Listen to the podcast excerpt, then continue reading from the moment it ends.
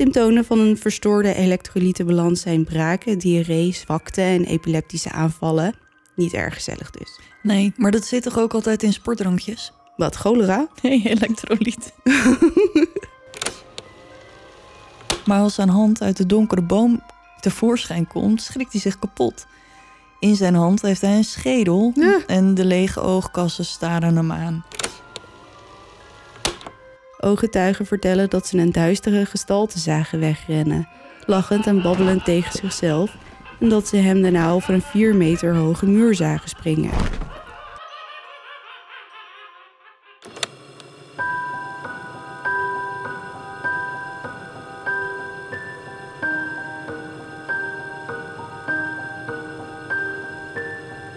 Dit is Duister. Een podcast waarin je wordt meegenomen naar het onbekende, het onbegrijpelijke. Zwarte bladzijden van de geschiedenis komen voorbij. Hier hoor je de verhalen achter moord, doodslag en onverklaarbare gebeurtenissen. We kruipen in de hoofden van een serie moordenaars, heksen, mythische wezens.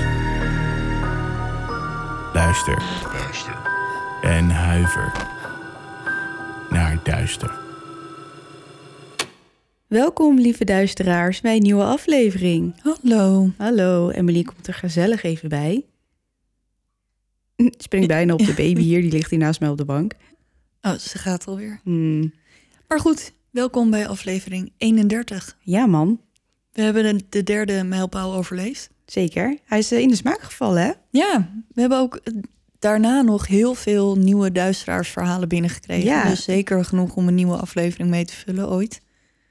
Dus super bedankt voor iedereen die zijn verhaal met ons gedeeld heeft.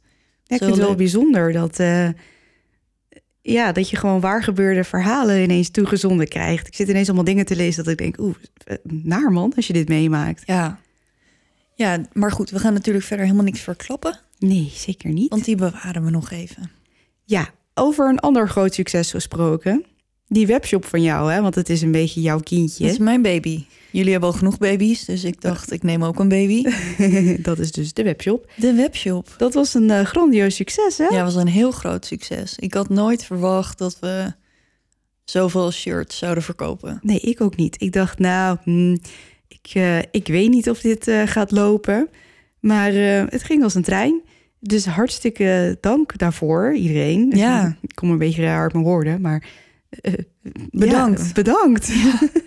Ja, en gewoon het idee dat mijn legertje duisteraars nu gewoon echt vorm begint te krijgen, ja, vind ik wel echt heel erg leuk. Dus nee, dat was echt een overweldigend succes.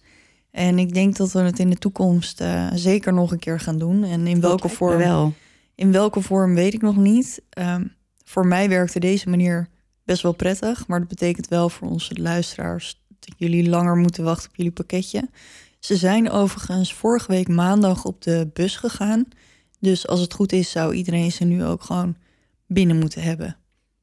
Dat eh, lijkt me wel. Zo niet, laat het even weten, hè, natuurlijk. Ja, en mocht je hem nou wel binnen hebben, dan zouden we het heel leuk vinden als jullie ehm, foto's delen met ons van jullie shirt. Met jullie erin. zeker. Ik heb echt een heel leuk idee voor volgend jaar kerst. Oh, we moeten de eerste kerst nog meemaken, maar Ja, maar dat gaan we niet meer redden. Maar volgend jaar, jongen, ja, maar helemaal los. daar gaan we deze zomer al mee beginnen. ja, precies. dus nee, dankjewel iedereen. En ik hoop dat iedereen gewoon heel erg blij is met zijn t-shirt. Dat hoop ik ook. Oh, en eh, nog even wat anders. Eh, heel veel mensen luisteren via Spotify. Maar er zijn natuurlijk ook wel een paar mensen die via Apple iPod. eh, Ja, Apple iPod? i- Apple iPod. Ik ben net mijn moeder nu, of oma. Hoe heet dat ding? Die Apple iPod, Apple Mac dinges, waar ik foto's kan kijken. Van Teddy. Instagram? Nee. Nee, nou goed. Maar ehm, iTunes dus. de vraag is of je een leuke reviewer achterlaten. De Ja. reviews die helpen ons in de stats. En dan eh, kruipen we lekker omhoog. En het is altijd fijn om te lezen of er eh, dingen beter kunnen. Of dat je het juist helemaal tof vindt wat we doen. Of eh, weet ik veel, dat we helemaal ruk zijn. Nee, doe dat maar niet. Nee, Verzin wat leuks. die mening mag je voor je houden hoor. Oh. Ja. oh ja, en als je dan een, als je een iPhone hebt, kun je natuurlijk ook gewoon een review achterlaten. Ondanks dat je gewoon op Spotify luistert. Precies. Oké, Volgende ding, want we zitten lekker ramvol aan de voorkant. Ja, we hebben een eh, lange lijst. We hebben een, eh, een hele leuke winactie gehouden afgelopen weken. Ja, Dat was ook al zo'n succes. ik heb zoveel berichtjes gelezen van mensen die zeiden... ik vond het super moeilijk, maar ik vond het zo tof. Ja, het is heel origineel. Het is met dank aan het spook. Ja, Die zei een, een maand geleden ergens: Ik heb wat, wacht even. Het is het aan het broeien in mijn hoofd. Maar het komt. En toen kwam de goede die het over de heg. Toen dacht ik: huh, gaat dit wel werken? Maar het werkte echt super. En ik vond het ook Ja. erg leuk. Volgens mij ehm, ja, viel het wel in de smaak op deze manier. Ja, en we hebben ook weer zoveel reacties gehad. Dus ik heb vandaag weer drie uur achter mijn laptopje gezeten... om, Om al, al jullie namen mensen. weer opnieuw in mijn rad van fortuin te gooien. Wat dat betreft, ik vind groeien heel leuk. Maar als dat betekent dat er ook veel meer mensen aan de winacties mee gaan doen... dan eh, wordt mijn lijstje wel steeds langer. Kun je er niet in laten staan en dan gewoon toevoegen? Ja, maar ja... die maar hopen dat dan iedereen hopen dat meedoet. dezelfde mensen meedoen, ja. precies. Maar goed, ik zal mijn ratje er even bij pakken, jongens. Want Ja, want spannende moment drumroll please. We gaan een winnaar bekendmaken. van de hele Macbeth trilogie ter waarde van 105 euro van Creamy Box. En de reden dat ze trilogie zegt, is dat ik al mijn hele leven het heb over een triologie. Wat ik op zich heel logisch vind, want het is nou eenmaal met z'n drieën, maar dat is het dus niet. Ja. Afgang voor mij. Ja. Oké, jongens, daar gaat hij. Oké, start de muziek. En je rad. En mijn rad ook? Oké.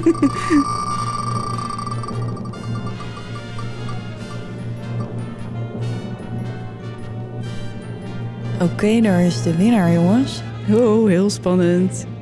Wie is het geworden? De winnaar is geworden Janine Breen. Oh, wauw. Ja, Gefeliciteerd. gefeliciteerd met je Creamy Box.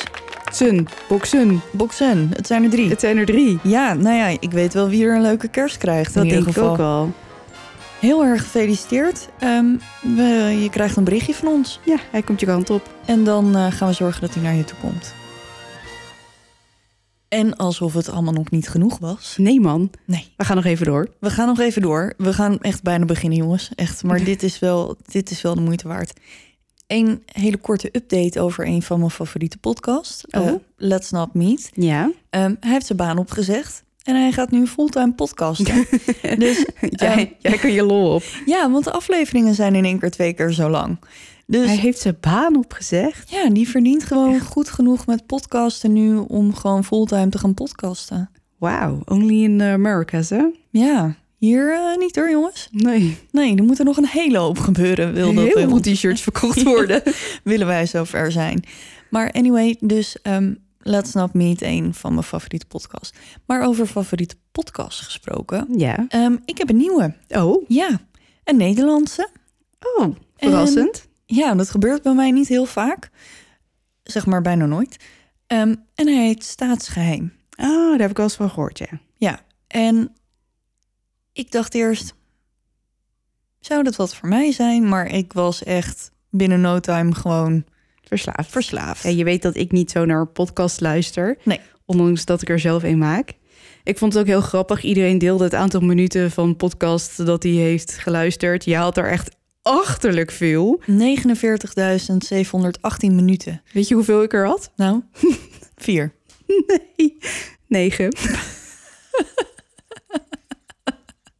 Dat is toch stom. Nou, verschil moet er zijn, jongens. ja, en dan ook echt alleen maar 49.718 minuten aan true crime podcast. Ja. en nu staatsgeheim, want het is niet eh, true crime, maar het is wel echt heel erg spannend. En voordat ik allemaal dingen ga verklappen die ik niet moet verklappen, ga ik even de bio voor jullie voorlezen.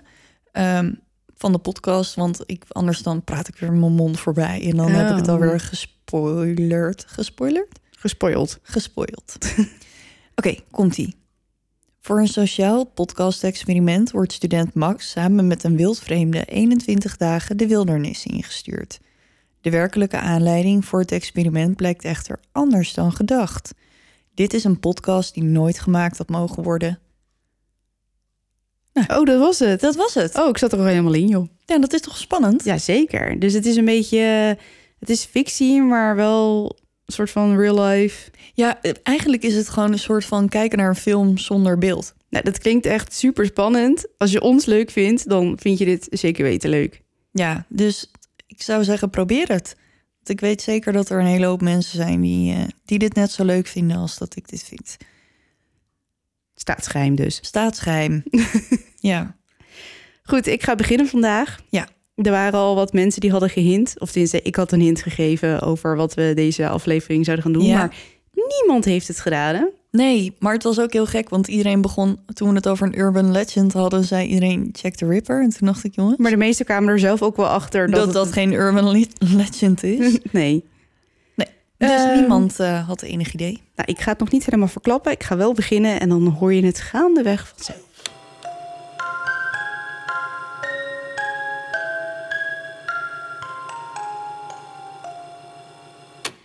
Deze aflevering een urban legend van mijn kant. Dat hadden we natuurlijk al gezegd.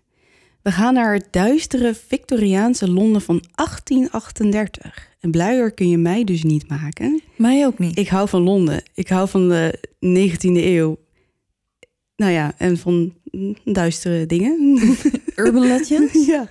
Eh, oh, hier staat dat ik ga verklappen waar het over gaat. Maar ik, ik ga het gewoon niet zeggen. Ik ga gewoon niet? eerst beginnen. En dan hoor je halverwege, als ik een intro heb gehad, waar het over gaat. Hmm, Ik ga het gewoon op deze manier doen. Oké. Maar eerst eventjes wat meer over Londen in de 19e eeuw. In de 19e eeuw groeit Londen uit tot een stad van wereldformaat. Sinds 1825 is het de grootste stad van Europa, met de grootste haven ter wereld en is in het hart van de internationale financiën en handel. De London Underground wordt aangelegd, evenals wegen, en verbinden spoorlijnen de stad met andere regio's door heel Engeland. De industriële revolutie in de 19e eeuw brengt veel welvaart naar de stad. Fabriek na fabriek opent zijn deuren en het werk aan bod trekt veel immigranten, vooral uit Ierland. Tussen 1801 en 1851 neemt het inwoneraantal iedere 10 jaar toe met zo'n 2 miljoen mensen. Zo. Dat staat ongeveer gelijk aan het inwoneraantal van de stad Liverpool. Kun je nagaan dat er iedere, iedere 10 jaar Ja, komt er stad, gewoon een extra stad bij. ja. De fabrieken in de stad draaien op volle toeren. In de haven is het eentonige geluid van stoommachines dag en nacht te horen. Schepen varen af en aan waardoor de Thames erg vervuild raakt. Voor een schamel loontje werken meestal immigranten zich een slag in de ronde en helaas komt ook kinderarbeid veel voor. Na enige tijd worden er vakbonden opgericht, vaak door groepjes mannen uit de fabrieken zelf, om te protesteren tegen idiote werkuren en slechte werkomstandigheden. Door die slechte werkomstandigheden ontstaat er veel criminaliteit. Rivaliserende gangs maken elkaar het leven zuur in de armste wijken van Londen. Ondanks dit alles blijven de mensen naar de stad trekken in de hoop om werk te vinden. Door de enorme toename van de bevolking barst de stad bijna uit haar voegen. Profiterend van die industriële vooruitgang bewonen rijke Londenaren prachtige huizen in dure wijken, vaak op korte afstand van wanhopig arme stadgenoten. De welbekende boroughs, oftewel sloppenwijken, zijn een smet op het witte bord van Londen. Een enorm tekort aan arbeiderswoningen zorgt ervoor dat arme Londenaren op een kluitje worden gedwongen. Soms wonen er hele gezinnen in één enkele kamer. Te arm om rond te komen is het leven in Victoriaans Londen behoorlijk erbarmelijk. Er is nog geen centraal rioleringsstelsel en openlijke beerputten veroorzaken smerigheid en ziektes. Tussen 1826 en 1837 wordt de stad getroffen door een gigantische cholera-epidemie. Cholera is een infectie van de dunne darm veroorzaakt door de cholera-bacterie. De symptomen kunnen variëren van geen tot zeer ernstig. Het belangrijkste kenmerk van de ziekte is diarree die een paar dagen aanhoudt, evenals braken en spierkrampen. De diarree kan zo heftig zijn dat het binnen enkele uren leidt tot een ernstige uitdroging en een verstoorde elektrolytenbalans. En die moest ik even opzoeken.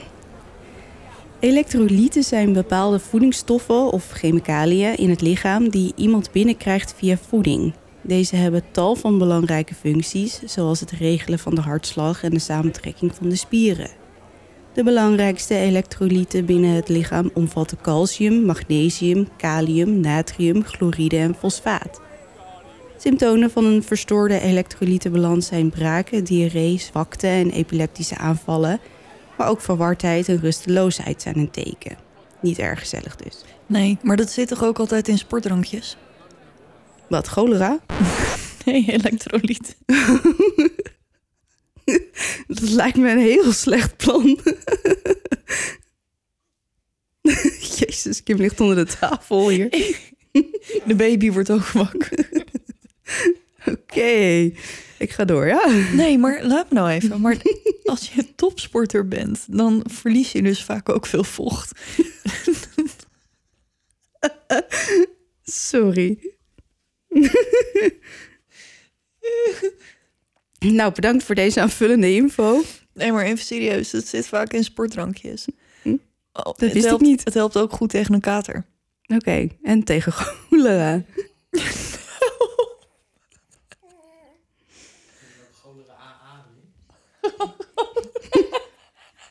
Jezus, het spook.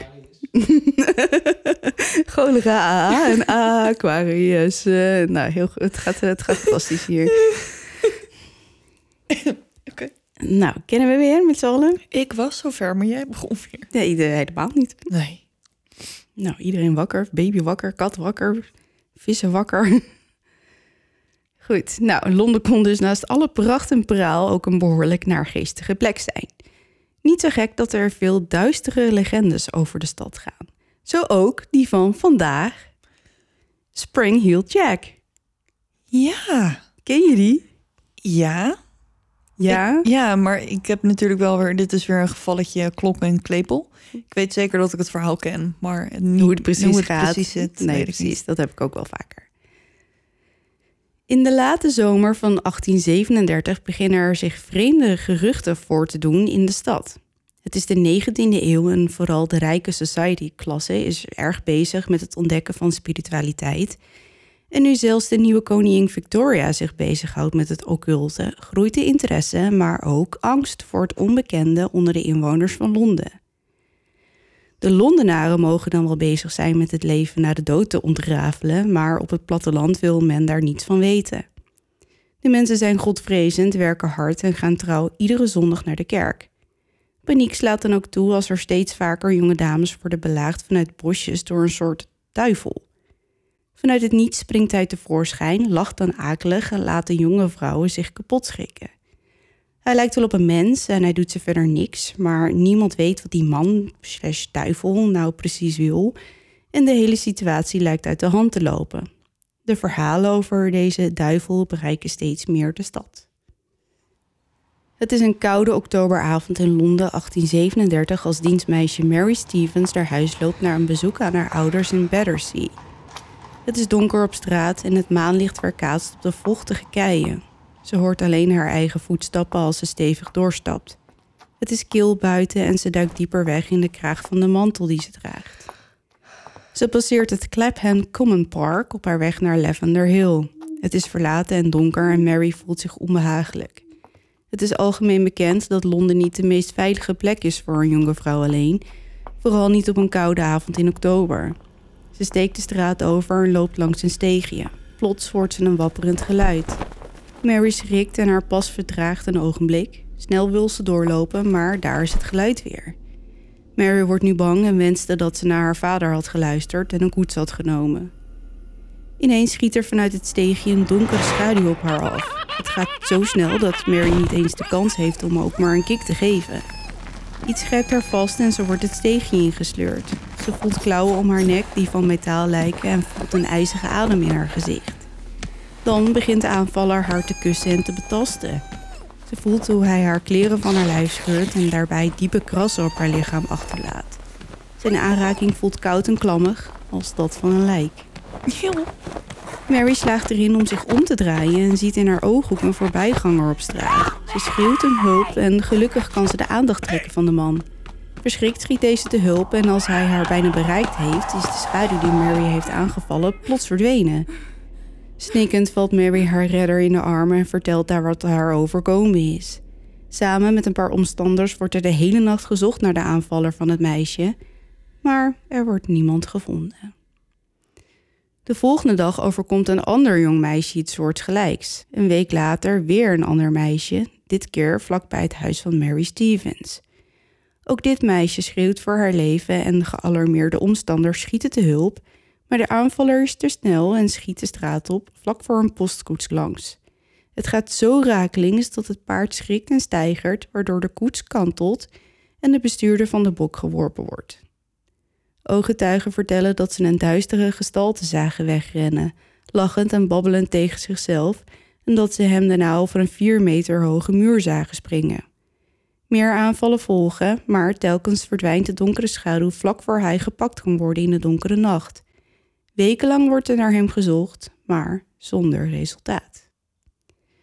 Op 8 januari 1838 maakt de burgemeester van Londen, heer John Cohen, tijdens een publieke bijeenkomst in het Mansion House, dat is een soort van gemeentehuis, uh, bekend een brief te hebben ontvangen van een bezorgde inwoner die zichzelf alleen kenbaar wil maken als iemand uit Peckham, waarin staat: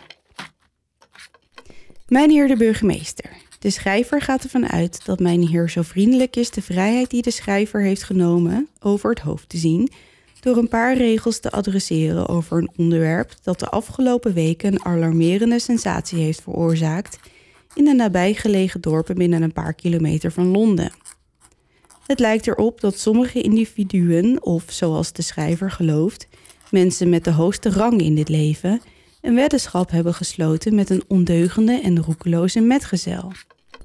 Geen naam is bekend, maar de omliggende dorpen van Londen worden bezocht in drie verschillende vermommingen: een geest, een beer en een duivel.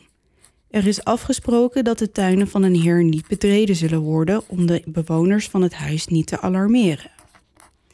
De weddenschap is echter geaccepteerd en de onmenselijke schurk is erin geslaagd zeven dames zich dood te laten schrikken. Bij één huis belde hij aan en de bediende die kwam om de deur te openen, deze erger dan bruut, stond daar voor haar in de vreselijke gedaante van een spook dat uiterst perfect verkleed was. De gevolgen waren dat het arme meisje als bevroren daar stond, compleet beroofd van haar zintuigen. Ze schreeuwde: Haal hem hier weg! Er zijn twee dames van wie u spijt zal hebben te horen, die echtgenoten en kinderen hebben, van wie wordt verwacht dat ze niet meer zullen herstellen en die waarschijnlijk een last zullen zijn voor hun families. Uit angst dat u, zich zou kunnen voorstellen dat de schrijver overdrijft, zal hij afzien van het noemen van andere gevallen. Als er iets melancholischer is dan wat hij al heeft gezegd, is dat deze affaire al een tijd gaande is en het vreemd genoeg is om te zeggen dat de kranten nog steeds zwijgen over dit onderwerp. De schrijver is zeer onwillig om iemand onrechtvaardig te noemen, maar hij heeft redenen om aan te nemen dat de kranten op de hoogte zijn van de hele geschiedenis, maar goede motieven hebben om te zwijgen.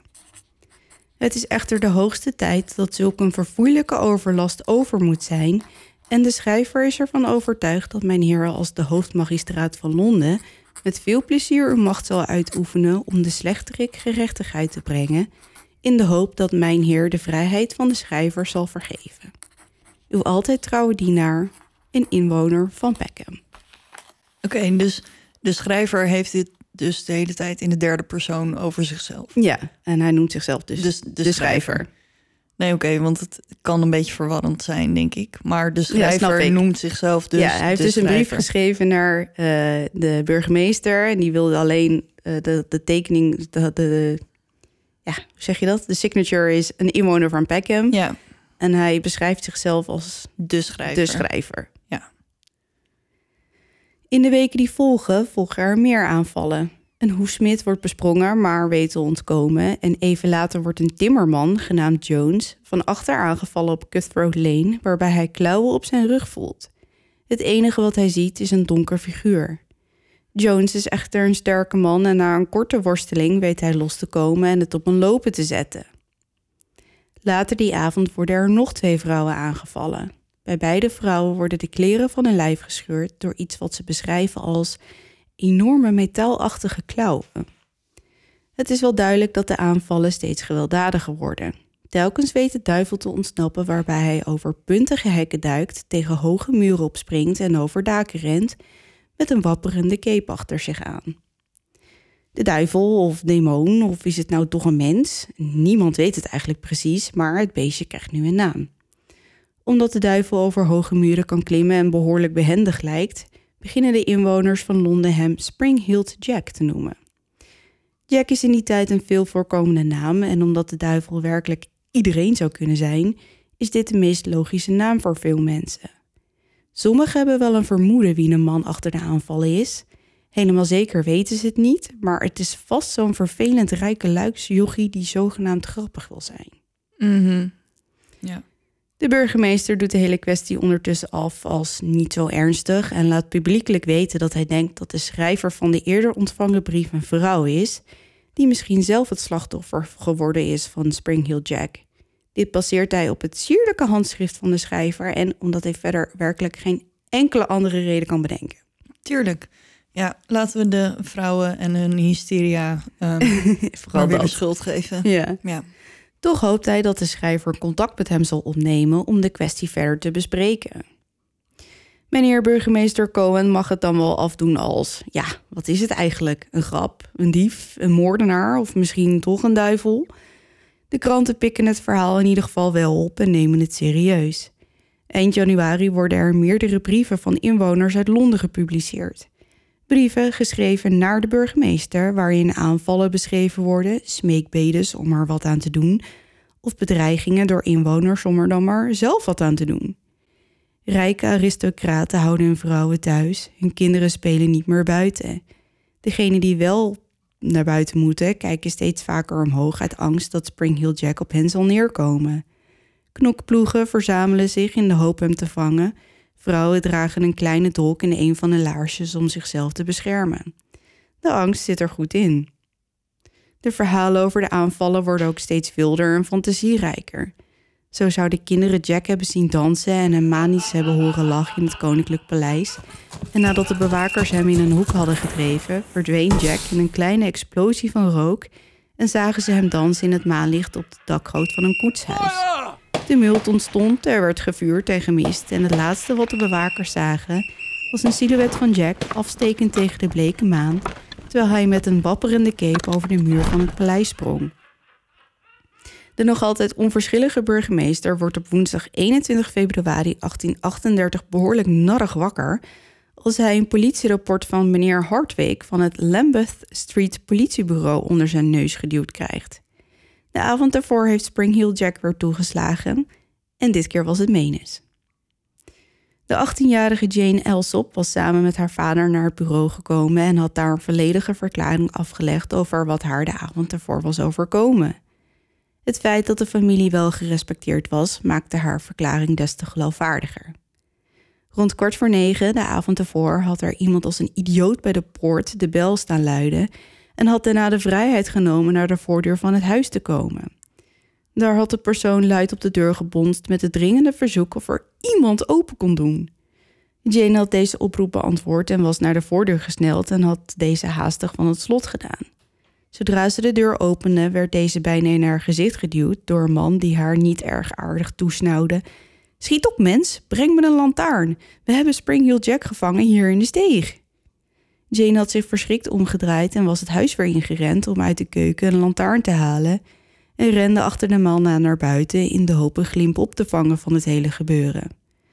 Maar zodra ze het einde van het tuinpad bereikte en ze de lantaarn overgaf aan de man, waarvan ze overtuigd was dat hij een politieagent was, gooide hij zijn mantel af en zag ze zijn ware gezicht.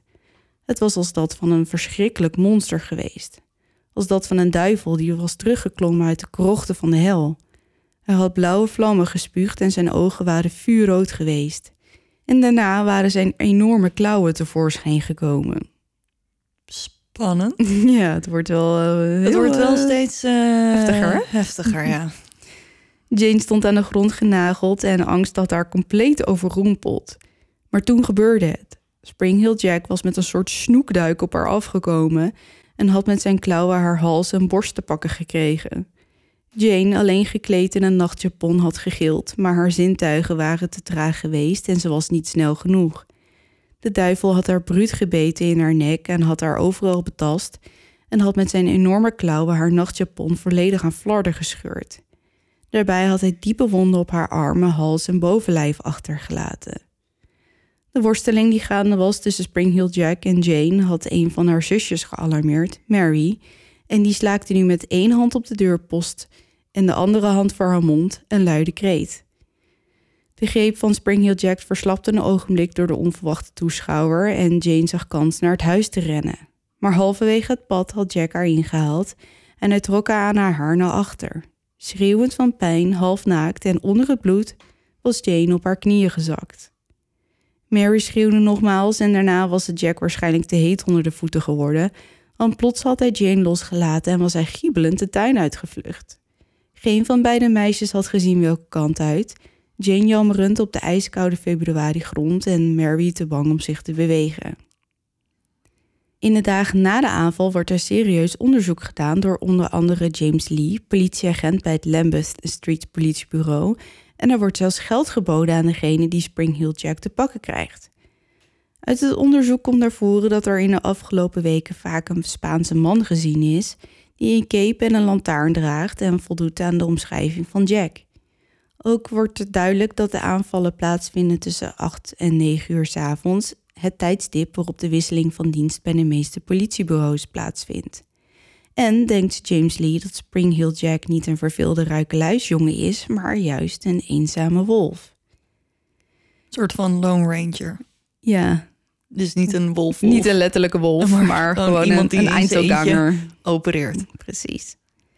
In de nacht van 25 februari vindt er nog een aanval plaats. Dit keer in Turner Street bij de familie Ashworth. Rond 8 uur 's avonds doet een bediende de voordeur open nadat er vlak daarvoor een steen door de ruit van de salon is gevlogen.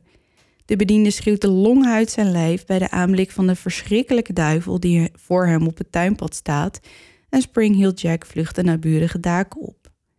Daags daarna, op 28 februari, negen dagen na de aanval op Jane, laat Spring Jack Maar heet hij nu niet meer Spring Hill Jack? Nee, want ehm, Spring Jack is, dat wilde ik daarna gaan zeggen, is nu zijn verkorte bijnaam. Want eh, Spring Heel Jack, dat vonden de Londenaren zelf ook een beetje een mond vol. Ja, Dus het, het, ze hebben het afgekort tot Spring Jack. oké. Maar goed, hij laat zich dus weer zien. De 18-jarige Lucy Skills en haar zus keren terug naar huis na een bezoek aan hun broer. Een slager die in Limehouse woont, een district niet ver van Charing Cross, vlakbij de Thames. Voor degenen die Londen kennen. Mhm. Ja, jij toch? Ja, ik. Ja. ja, maar ik dacht, ik wist niet dat je het tegen mij had. Oh. Nee, dus ga verder. Lucy Skills verklaart bij de politie dat terwijl zij en haar zus langs Green Dragon Alley liepen, ze een persoon in de hoek van een steegje zagen staan. Eerst dachten ze nog dat het een vrouw was vanwege het ranke figuur van de persoon, maar dit bleek niet zo. Lucy, haar zuster, beschermend voor groep, liep op de persoon af die een grote mantel droeg. Toen ze dichtbij genoeg was om het stinkende berenvel te ruiken dat hij droeg, spotte hij een enorme hoeveelheid blauwe vlammen in haar gezicht, waardoor ze haar gezichtsvermogen kwijtraakte, ze onmiddellijk op de grond viel en werd overvallen door hevige aanvallen die enkele uren aanhielden. Wat voor aanvallen? Ja, haar broer zei later dat het leek op aanvallen van hysteria. Ah, uiteraard. Ja. Halve feministen dat we zijn. Haar broer voegde eraan toe dat hij op de avond in kwestie het luide geschreeuw van een van zijn zussen had gehoord, vlak nadat ze naar huis waren gegaan. Toen hij Green Dragon Alley oprende, vond hij zijn zus Lucy in een aanval op de grond, terwijl hun andere zus haar probeerde vast te houden en te ondersteunen. Hij bracht zijn zusjes thuis en hoorde toen wat er was gebeurd. Lucy's aanvaller was lang, dun en gehuld in een grote mantel en met een kleine lamp of lantaarn vergelijkbaar met die van de politie. De persoon sprak niet en deed ook geen poging tot aanvallen, maar nadat hij de blauwe vlam in haar gezicht had gespuugd, liep hij snel weg. Hoezo? Ja. Ondanks het gebrek aan getuigen wordt de zaak hoog opgenomen door de politie en overschaduwt hij bijna alle andere aanvallen van Jack. Enige tijd later wordt er tijdens een bargevecht een man gearresteerd. Thomas Milbank schept op over het feit dat hij Jane Alsop heeft aangevallen en dat hij Spring Hill Jack is. Dat is degene die dat allereerste meisje, weet je wel? Ja, ja, ja. Als hij tijdens zijn proces wordt gevraagd hoe hij dan die blauwe vlammen heeft geproduceerd, blijft het muisstil. De rechter moet uiteindelijk concluderen dat Thomas niet Springjack is. Hij wordt wel veroordeeld voor de aanval op Jane en wordt na een korte straf weer vrijgelaten. Jongens, Uiteraard. kom op nou. Maar ja, die blauwe. Er is overigens een theorie hoe die blauwe vlammen dan ehm wel een gasdenk in gemaakt zouden kunnen zijn. Nee, het is een mix van chemicaliën. En als je dat dan bij elkaar doet, dan doet het een soort van proef. Een soort van een goocheltrucje. Ja. Spring Hill Jack wordt uiteindelijk nooit gepakt. Net zo snel als dat hij berucht wordt, verdwijnt hij ook weer.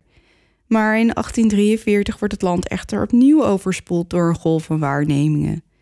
Een rapport uit Nor- Northamptonshire, sorry, het is echt een heel ingewikkeld woord. Ja. Northamptonshire beschrijft hem als het beeld van de duivel zelf met hoorns en vlammende ogen. Het wordt steeds, Het- hij het wordt steeds fantasievoller. Ja. ja.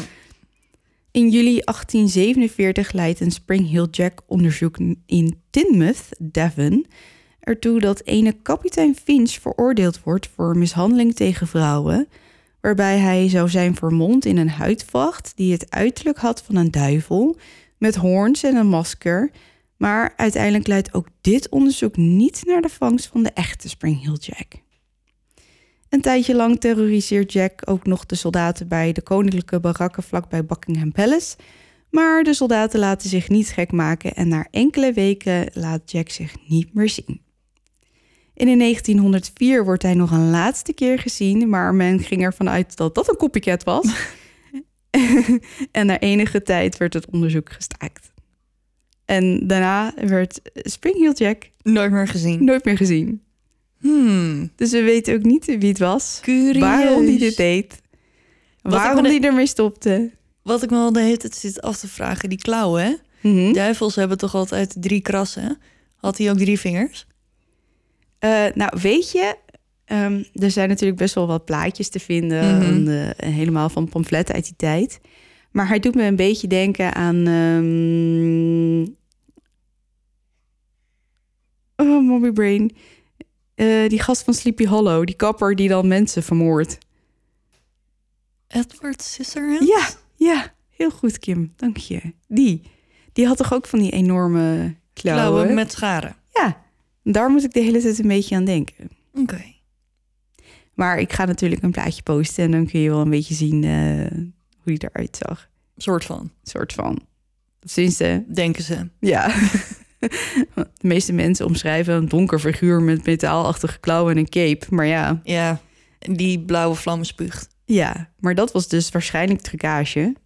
Of we moeten het hier over een echte duivel hebben. Maar dat gevoel heb ik niet. Ik denk dat het wel echt een man was die gewoon het heel grappig vond. Om, Dat denk ik ook, ja. om mensen echt eh, de schrik van hun leven te bezorgen.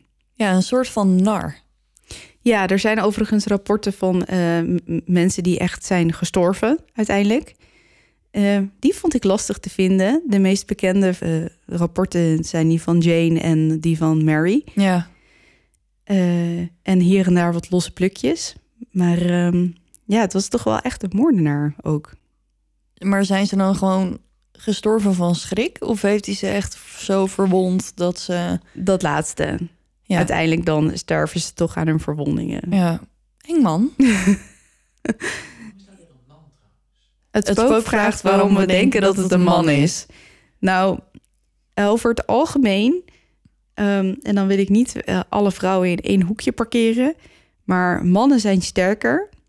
Ook in eh, wat ze aankunnen in eh, gewicht en eh, eh, ja, hoe zeg je dat? Als je iemand ehm, Kan overmeesteren.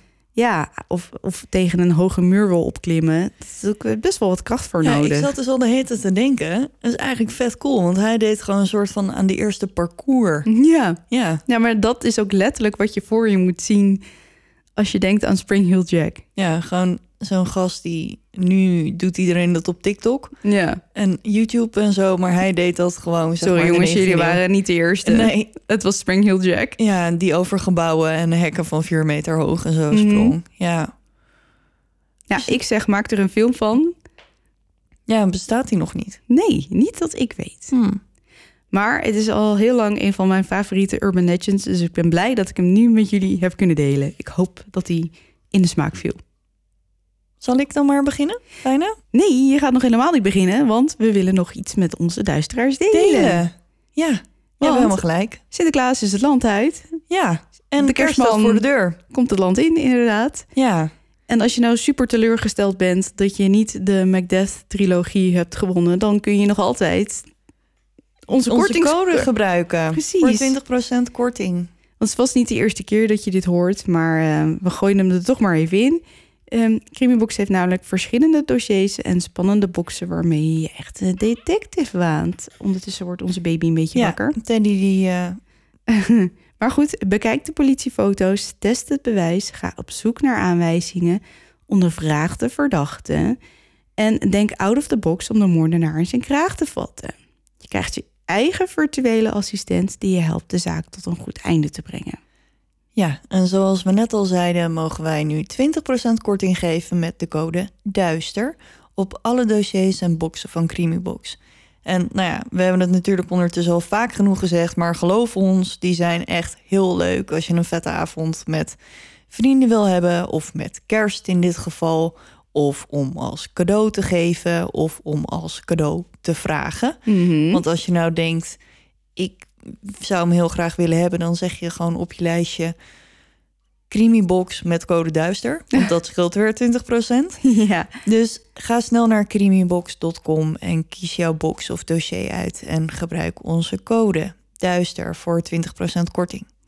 Ja, en dan hopelijk dat eh, we de coronamaatregelen het toelaten om toch nog een beetje bij elkaar te komen aankomende kerst. Ja, dat zou wel heel prettig zijn. Dat zou heel prettig zijn. En dan heb jij in ieder geval een superleuke avond met je vrienden. Zeker weten. Of familie inderdaad.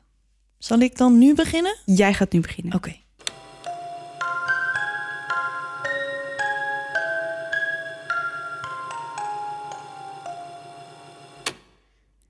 Vandaag eh, ga ik ook naar Engeland. Nou, wat leuk. Ja. Ga je Jack the Ripper doen? Nee, Oh, jammer. Ik ga dat, dat, dat was leuk geweest. ja, maar nee, helaas.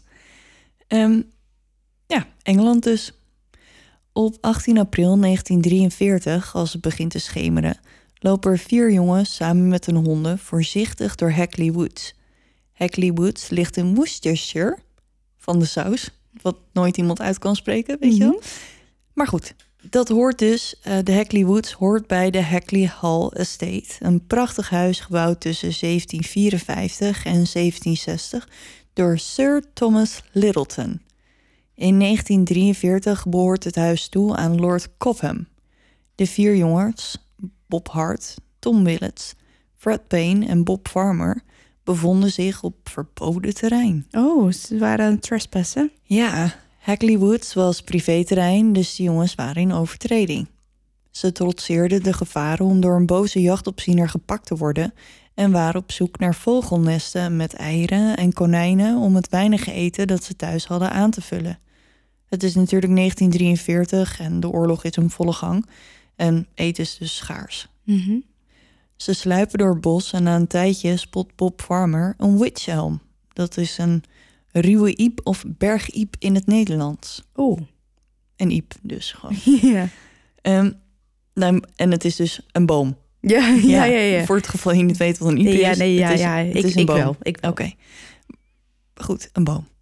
Hij besluit om in de iep te klimmen om te kijken of er misschien een vogelnest met eieren in zit. Als hij in de boom klimt, ziet hij dat hij hol is van binnen. En als hij in de holle boom kijkt, ziet hij iets wits en hij denkt dat hij de hoofdprijs gewonnen heeft. Eieren. Bob steekt zijn hand in de donkere boom om de eieren te pakken, maar als zijn hand uit de donkere boom tevoorschijn komt, schrikt hij zich kapot. In zijn hand heeft hij een schedel Ja. en de lege oogkassen staren hem aan. In de eerste instantie denkt hij dat hij de schedel van een dier te pakken heeft, maar als hij beter kijkt, ziet hij dat er plukjes haar aan de schedel plakken. Het haar van een mens. En in de kaak ziet hij scheve mensentanden. De jongens vluchten uit het bos en laten de schedel achter. Ze zweren dat ze nooit iemand zullen vertellen wat ze hebben gevonden, bang om in de problemen te komen omdat ze zich op privéterrein bevonden. Hm. De fonds zat Tom Willets alleen helemaal niet lekker. Hij kon de gedachte van de schedel niet van zich afzetten en hij voelde zich schuldig. Ondanks de belofte die hij aan zijn vrienden had gedaan dat ze het nooit aan iemand zouden vertellen, kon hij het niet voor zich houden en niet lang nadat hij thuis kwam uit het bos, vertelde hij aan zijn ouders wat ze gevonden hadden. Zijn ouders namen contact op met de politie en de politie neemt een kijkje bij de Iep. Ze zetten het gebied rond de Iep af en ze onderzoeken de boom. In de boom vinden ze niet alleen een schedel, ze vinden een heel skelet. Al snel komen ze erachter dat het het skelet van een vrouw is. Het skelet is zo goed als compleet. Gek genoeg ontbreekt er een hand. De botjes van de missende hand worden naast de boom gevonden, verspreid over de grond. Niet ver van de boom vinden ze een imitatie gouden ring en schoenen met een krepsel. En dat is dan beter bekend als een speksel. Ik moest dus even opzoeken wat een krepsel is. Maar uiteindelijk is het gewoon een rubberen zal. Oké. In maat 37. Ah, kleine voetjes. Kleine voetjes, net zo groot als die van mij. Aan het skelet hingen stukjes goedkope vergane stof en diep in de mond van de schedel vinden ze een prop tafzijde, wat erop duidt dat het slachtoffer gestikt is. De lijkschouwer, professor James Webster, kwam tot de conclusie dat het skelet behoorde tot een vrouw van rond de 35 met onregelmatige tanden in haar bovenkaak. Ze had lichtbruin haar en ze was heel klein. Ze was maar 1,52 meter. Oeh, dat is inderdaad heel klein. Ja, over klein gesproken. Teddy die uh, krijgt ondertussen de fles. Dus als je die ondertussen hoort, dan is ze lekker aan het eten. Uit zijn onderzoek bleek dat ze ooit een kind heeft gebaard. En hij schatte dat ze ongeveer 18 maanden dood was toen ze werd gevonden.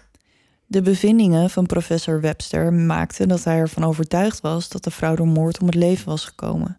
Hij zei het volgende.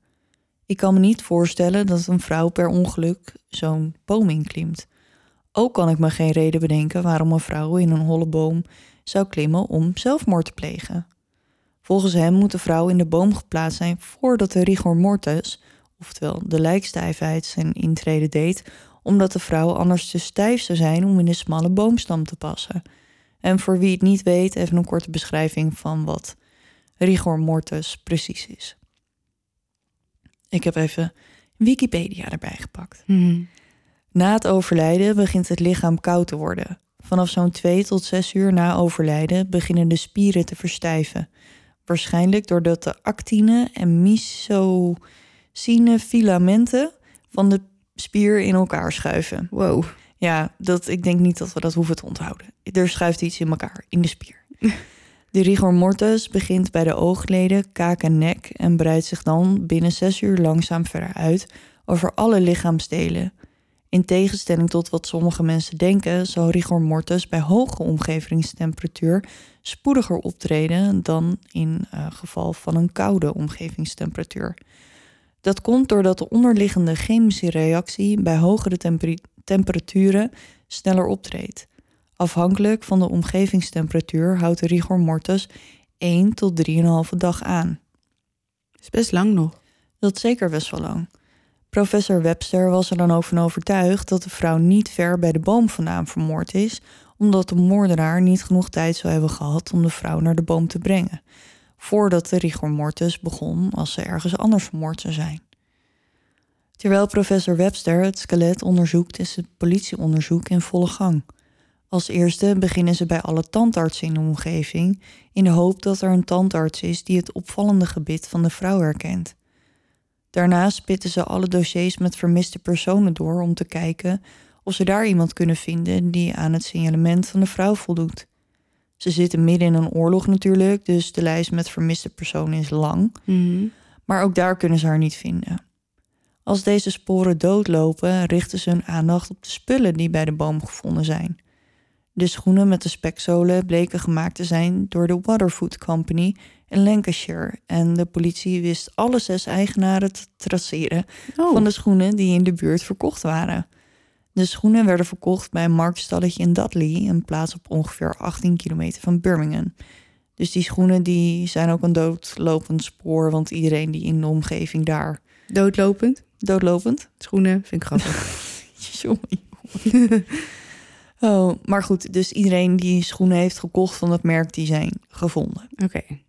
Hoe langer het onderzoek duurt en hoe meer aanwijzingen op niets uitdraaien, hoe kouder de zaak wordt. En zoals ik net al zei, de oorlog is een volle gang, dus al snel werden de politie en de mensen in de omgeving afgeleid door andere belangrijke zaken. En ja, deze zaak verdwijnt gewoon een beetje op de achtergrond. Tot er zes maanden na de vondst van het skelet mysterieuze graffiti begint op te duiken in de omgeving. Met kerst 1943 verschijnt het eerste bericht, geschreven met krijt op de muur van een huis. Who put Lubella down the witch helm? Hmm. Dus wie stopte Lubella in de iep? In de iep, ja. In de iep. Dit was de eerste keer dat er een naam werd verbonden aan een vrouw in de iep. In de maanden die volgden dook er meer van dit soort berichten op, elke keer geschreven in hetzelfde handschrift.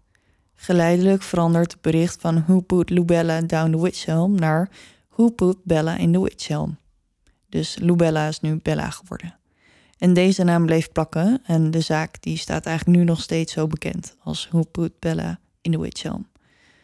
Volgens de politie wezen de berichten erop dat de schrijver wist wie Bella vermoord had. De politie deed er alles aan om de schrijver te vinden, maar helaas. Aan het einde van de jaren 40 doken er weer nieuwe berichten op, elke keer met dezelfde vraag: wie stopte Bella in de iep?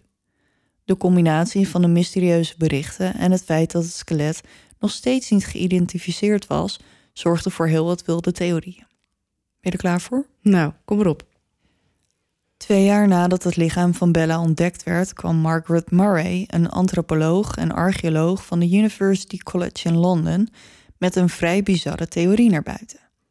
Volgens Margaret was Bella het slachtoffer geworden van een ritueel dat werd gebruikt bij zwarte magie, waarbij haar hand werd afgehakt om deze te gebruiken als Hand of Glory. De Hand of Glory is een afgehakte hand die door inbrekers gebruikt werd als kaars. In het ene artikel werd gezegd dat ze de hele hand meenamen. In andere artikelen stond dat ze het van het vet van de hand een kaars maakten en van het haar van het slachtoffer een lont. Um, dus ik weet niet helemaal precies hoe het zit. In ieder geval werd de hand dus gebruikt. Oké. Okay. Voor deze doeleinden. En maar uh, uh, bij een inbraak?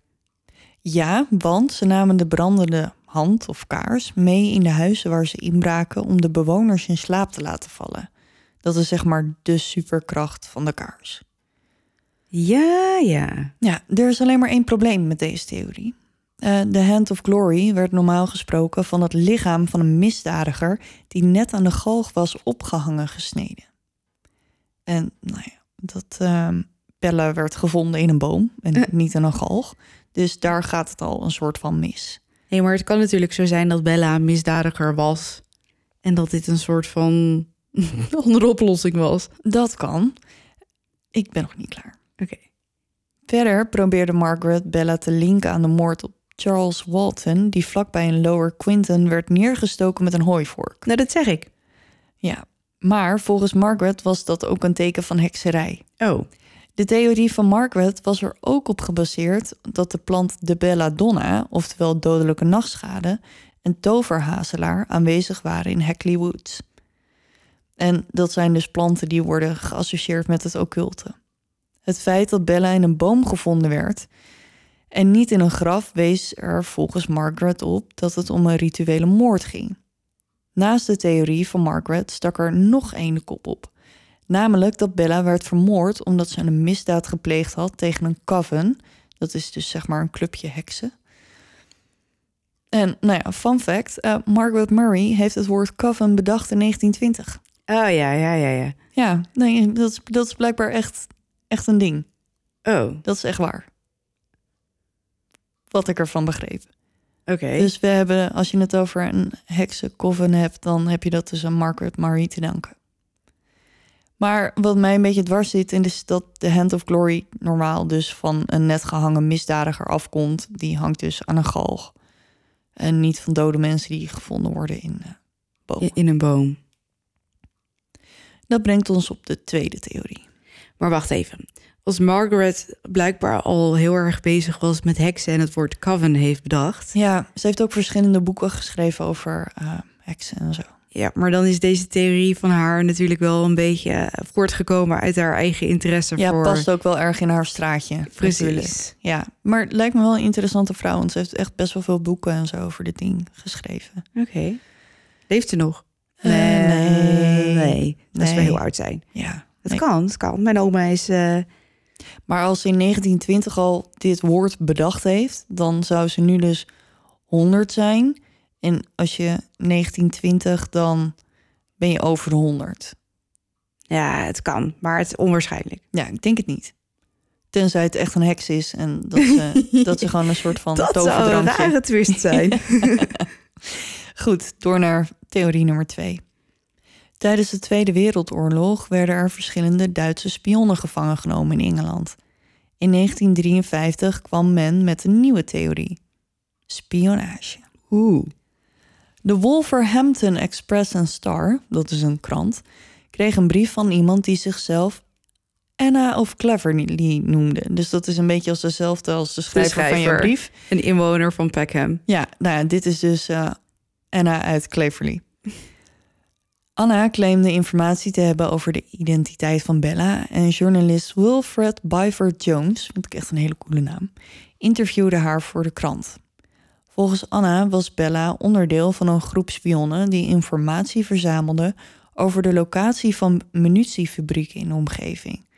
Met deze informatie zouden ze dan de Duitsers helpen, zodat de Luftwaffe de fabrieken kon bombarderen. Want dan hebben de Engelsen natuurlijk minder munitie. Zeker. Oeh, ben een beetje schor, sorry jongens. Anna werd later geïdentificeerd als Yuna Massep. En Yuna was getrouwd met een RAF-piloot Jack Massep. En volgens haar was hij aanwezig bij de dood van Bella. Jack zou haar verteld hebben dat hij betrokken was geraakt bij een groep spionnen samen met een Nederlander. Oh, De Nederlander heet Van Ralt. Leek mij niet een hele, hele typische Nederlandse naam. nou dat is alleen zijn achternaam, toch? Ja. hij heeft geen voornaam. Oh, Die weet ik niet. Die kon ik nergens vinden. Oh, iedereen noemt hem gewoon Van Ralt. oké.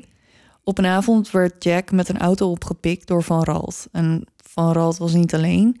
Hij had een vrouw bij zich die volgens Jack Bella was. Niet veel later wurgde Van Ralt de vrouw, volgens hem omdat ze banden had met spionnen. Er doet nog een versie van deze theorie de ronde en dat is de volgende. Jack en Van Ralt zouden in een pub wat gedronken hebben met Bella.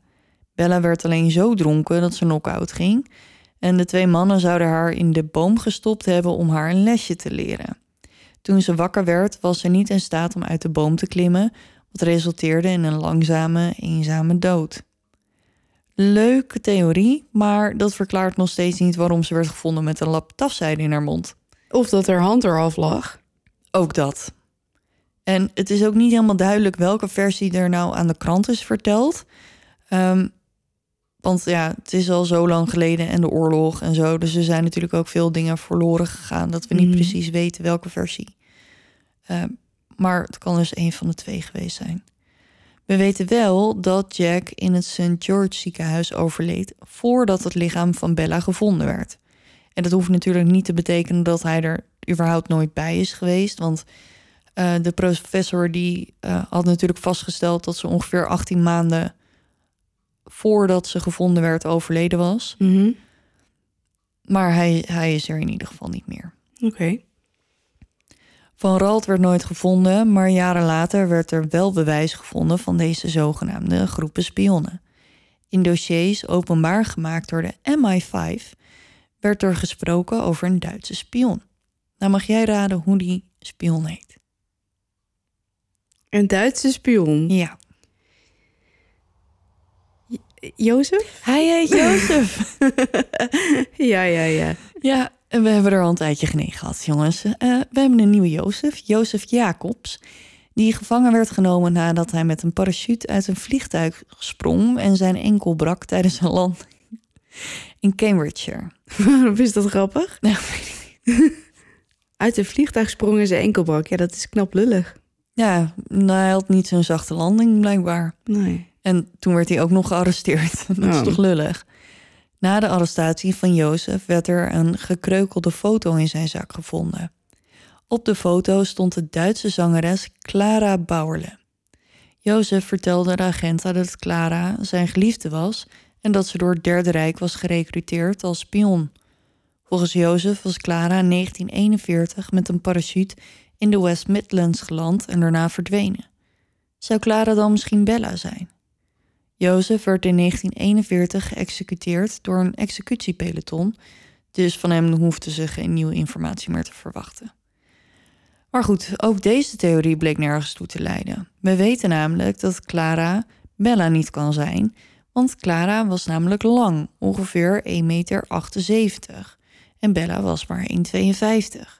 Nou, dat scheelt natuurlijk nog een beetje. Kijk, als er nou 2 centimeter af zit, dat kan nog. Maar 20 centimeter, meer dan 20 centimeter? Ja, dat is wel veel, ja. Dat is wel veel. En alsof dat nog niet genoeg bewijs is, in 2016 kwamen ze erachter dat Clara in een Berlijns ziekenhuis overleed in december 1942. Hm. Nee, dan is het zeker niet. Nee. Dan komen we bij de laatste theorie. In 2014 zond Radio BBC 4 een programma uit waarin er werd gesuggereerd dat Bella een sekswerker was die op de straten in de buurt van Hackley Hall werkte. Volgens politiedossiers zou Bella in 1941 verdwenen zijn. En dat zou qua tijdlijn dus dan wel kunnen kloppen. Bewoners wezen er ook op dat er in de tijd van de verdwijning reizigers, zigeuners, maar dat zeggen we niet meer, Nee. ehm, in de buurt van Hackleywood kampeerden. Bella zou een van hen kunnen zijn, vermoord door iemand uit haar directe omgeving. Het kan ook zijn dat Bella een barvrouw was die vermoord werd door een Amerikaanse soldaat. Maar hoe kan het dan de hele tijd dat die hand mist? Ja, Ik snap alle theorieën wel, maar wat doet die hand daar op de grond? Het lijkt me dat daar een reden voor was. Dus dan zou ik nog bijna zeggen dat de eerste theorie, ondanks dat die een beetje raar is, ja, wel het meeste ergens op slaat. ja. En er zijn ook verhalen dat, die, dat de botjes van haar hand zijn wel gevonden, maar buiten de boom. En zij zit natuurlijk in een boom. Eh, en haar botjes hingen of lagen dan buiten de boom. Zeg maar bij der schoenen en zo. Alsof die daar al lag. Of dat bijvoorbeeld een dier die hand heeft afgeknaagd of zo. Nee, dat zal niet gebeurd zijn. Het enige wat dan... Ik denk dat ze dan misschien de, de botjes van haar hand gewoon verloren is in die boomstam. En dan, dat er dan nog eekhoorns of zo zijn geweest die ze naar buiten hebben gebracht. maar ik denk niet dat er per se een dier ehm, die hand heeft afgeknaagd. Ik vind het maar weer een bizar eh, verhaal. eh. Ja, en er is nooit enig bewijs gevonden om al deze theorieën te ondersteunen. Dus tot op de dag van vandaag kunnen we alleen maar naar gissen wie Bella in de iep stopte. Dat was mijn zaak van vandaag. Heb je er weer een uitgekozen hoor? Ja, goed hè? Wat sneu dat je dan er nooit achter komt wie dan Bella was, eigenlijk. Ja, en nou ja, net zo, weet je, het is oorlog, dus mensen. Maar kunnen ze dan niet iets met DNA doen? Nou, ehm, we weten niet waar de botten zijn. We weten niet waar de botten zijn. Nee, ehm, wat ik heb gelezen is dat de professor die heeft voor zijn overlijden, ehm, volgens mij aan de universiteit van, hij had vrienden bij de universiteit van Birmingham, die heeft hij ja, overgedragen aan die mensen die botten, Ehm, maar niemand weet waar die botten nu zijn. Wat is dat nou weer voor iets achterlijks? Ja, geen idee. Zijn gewoon voetzie? Of misschien verdwenen tijdens de oorlog? Ik heb echt geen idee. Of verduisterd. Kan ook. Door een spion. Ja, want misschien... Of weet ik veel, de moordenaar. Kan ook. Ja, dat zou kunnen. Ja, in tijden van oorlog eh, kunnen dat soort dingen helaas. Nou ja, het en kan het niet, maar het is meer gewoon... Ja, weet je, omdat die oorlog is zo intens. Dus al het Alles is chaos. Ja, alles verdwijnt naar de achtergrond natuurlijk. Dus dan... Ja, maar niet alleen naar de achtergrond. Er, er verdwijnen gewoon hele gebouwen en dossiers en van alles. Ja, wij kunnen ons niet voorstellen hoe dat moet zijn, denk ik. Nee, Nou, denk ik, dat weet ik wel zeker. nee, dus er gaat gewoon en door de tijd en in dit geval, weet je, midden in een oorlog. Ja, mensen hebben ook andere dingen uit hun, aan hun hoofd, weet je, zoals in leven blijven. Mhm. Ehm, Dus ja. Hackley Halls, trouwens, ik heb het even opgezocht. Super vet huis. Je kan er trouwen tegenwoordig. Oh, Ja, heel mooi. ik moet nog trouwen. Ik ook, maar ja, dan moet ik wel iemand hebben om mee te trouwen. Nou, eh, doe een oproepje zou ik zeggen. Is er nog een leuke vrijgezelle duisteraar die met Kim wil trouwen in Hek, Hek hoe heet het? Hackney Hall? Hackley. Oh, Hackley. Ja, Hackney is wat anders. Zo'n paard, weet je wel. Ja. Eh, nou, meld, meld je even. Ja. Moet je wel in Engeland willen trouwen. En zo. En met mij. en ik met jou. Maar doe het. Ja, maar je kan er dus trouwen en het is gewoon open. Het is nog steeds in de familie ehm, Littleton. eh, van de eerste, eerste die het gebouwd heeft. En de boom, staat die nog? Weet ik niet. Er is dus een website van Hackley Hall Estate. Maar die, die rappen met geen woord over eh nee, dat zal wel niet. Nee, Spookt het er ook? niet dat ik weet, want ik heb niet naar spoken gezocht. Oh, jammer. Maar dat zou natuurlijk... Maar ook dat stond niet op de website. Ik denk dat ze een meer een soort van exclusieve vergader slash trouwlocatie willen zijn... dan dat ze bekend willen staan om... Spoken, spoken. en uh, occulte moorden. Ja, maar 1754. Je kan mij niet vertellen dat er geen spook is. Nee, dat lijkt mij ook niet, nee. En toch lijkt het me raar. Nou ja, raar. Ik vraag me dat altijd af, hè. Als je nou een, een, een moord hebt uit dat jaartal... Hmm, is dat spook dan al zo lang op die plek? denk het wel, ja. Maar die is dan toch helemaal niet... Uitgespookt? Nee. En Maar die snapt toch ook helemaal niet moderne mensen dan? En zo? Nee, dat doet me trouwens wel denken aan mijn aller, aller, aller lievelingsfilm aller tijden. The Spirit of Christmas. ik kijk hem ieder jaar, het is een kerstfilm. Ik kijk hem ieder jaar opnieuw met mijn beste vriend. En ik moet iedere keer huilen binnen de eerste vijf minuten. Maar dat gaat dus Arme over een, GJ. ja, maar dat gaat dus over een geest. En ehm, hij wordt vermoord op kerstavond. En sindsdien komt hij dus ieder jaar terug met kerst. Eh totdat hij honderd jaar later de ware liefde vindt. Maar hij snapt dus inderdaad ook niet wat mobieltjes en, en eh, alarmsystemen en tossie-apparaten en dat soort dingen Maar zijn. hij vindt de ware liefde honderd jaar nadat hij doodgaat. Ja, En hoe heeft hij dat in gedachten dan? de, ik, ik wilde zeggen ga hem kijken, maar ze hebben hem van Net- Netflix afgehaald. Dus dat, eh, dat kan niet. Hij staat Oh, dan mag je hem wel spoilen. Het is toch een... Nee, want hij staat nu op Prime. Oh. Oké. Dus daar moet ik voor deze kerst nog eventjes een eh, abonnementje op afsluiten, zodat ik hem toch kan kijken. Nou, ik had dus een lievelingsfilm. De, de eh, Christmas Chronicles. Daar, was een deel, daar is een deel 2 van uitgekomen. Maar dat is met een afgang, jongen. Echt? Ik heb nog, ik heb nog geen Nou, kerstfilm gekeken. Ik heb echt zitten balen. Het spoken en ik zaten echt elkaar een beetje aan te kijken. Wat is dit? Dus helaas, helaas. Dat is geen aanrader. Oké. Nou, weet je wat wel een aanrader is? Nou, Staatsgeheim. nou dank je. ja, als je geen zin hebt om al die stomme kerstfilms te kijken, dan eh, kan je natuurlijk even naar Staatsgeheim eh, luisteren. Of los een Creamybox op. Ja, En die eh, kan je bestellen met onze code zeker. Duister voor 20% korting. Nou. hey, weet je wat ik nog niet gedaan heb? Nou, De socials. oh. Zal ik die anders nog even doen? Ja, begin anders met Twitter. Hoezo? Nou ja, gewoon. Nou goed, eh, het spook heeft dus tegenwoordig Twitter. Mhm. Het Duisterpot. Hij heeft eh, van de week iets getweet. Heeft hij wat getweet? Ja, Wat heeft hij getweet dan? hij heeft iets geretweet van iemand en hij noemde het tweet tweet. oh, typisch. Dus nou ja, jongens, dat was het eh, spook. Dus Twitter. Tweeties. Ja, Twitterpot. Nee, Duisterpot. Dan hebben we nog Instagram, het Duistere Podcast. Facebook, even zoeken. Oh nee, je hoeft niet te zoeken. Facebook.com slash Duistere Podcast. YouTube, waar we overigens meer dan 500 abonnees hebben tegenwoordig. Oh, dat gaat hartstikke goed, man. Ja, ja, heel trots op. Krijgen we Eh, nog vreemde reacties van mensen?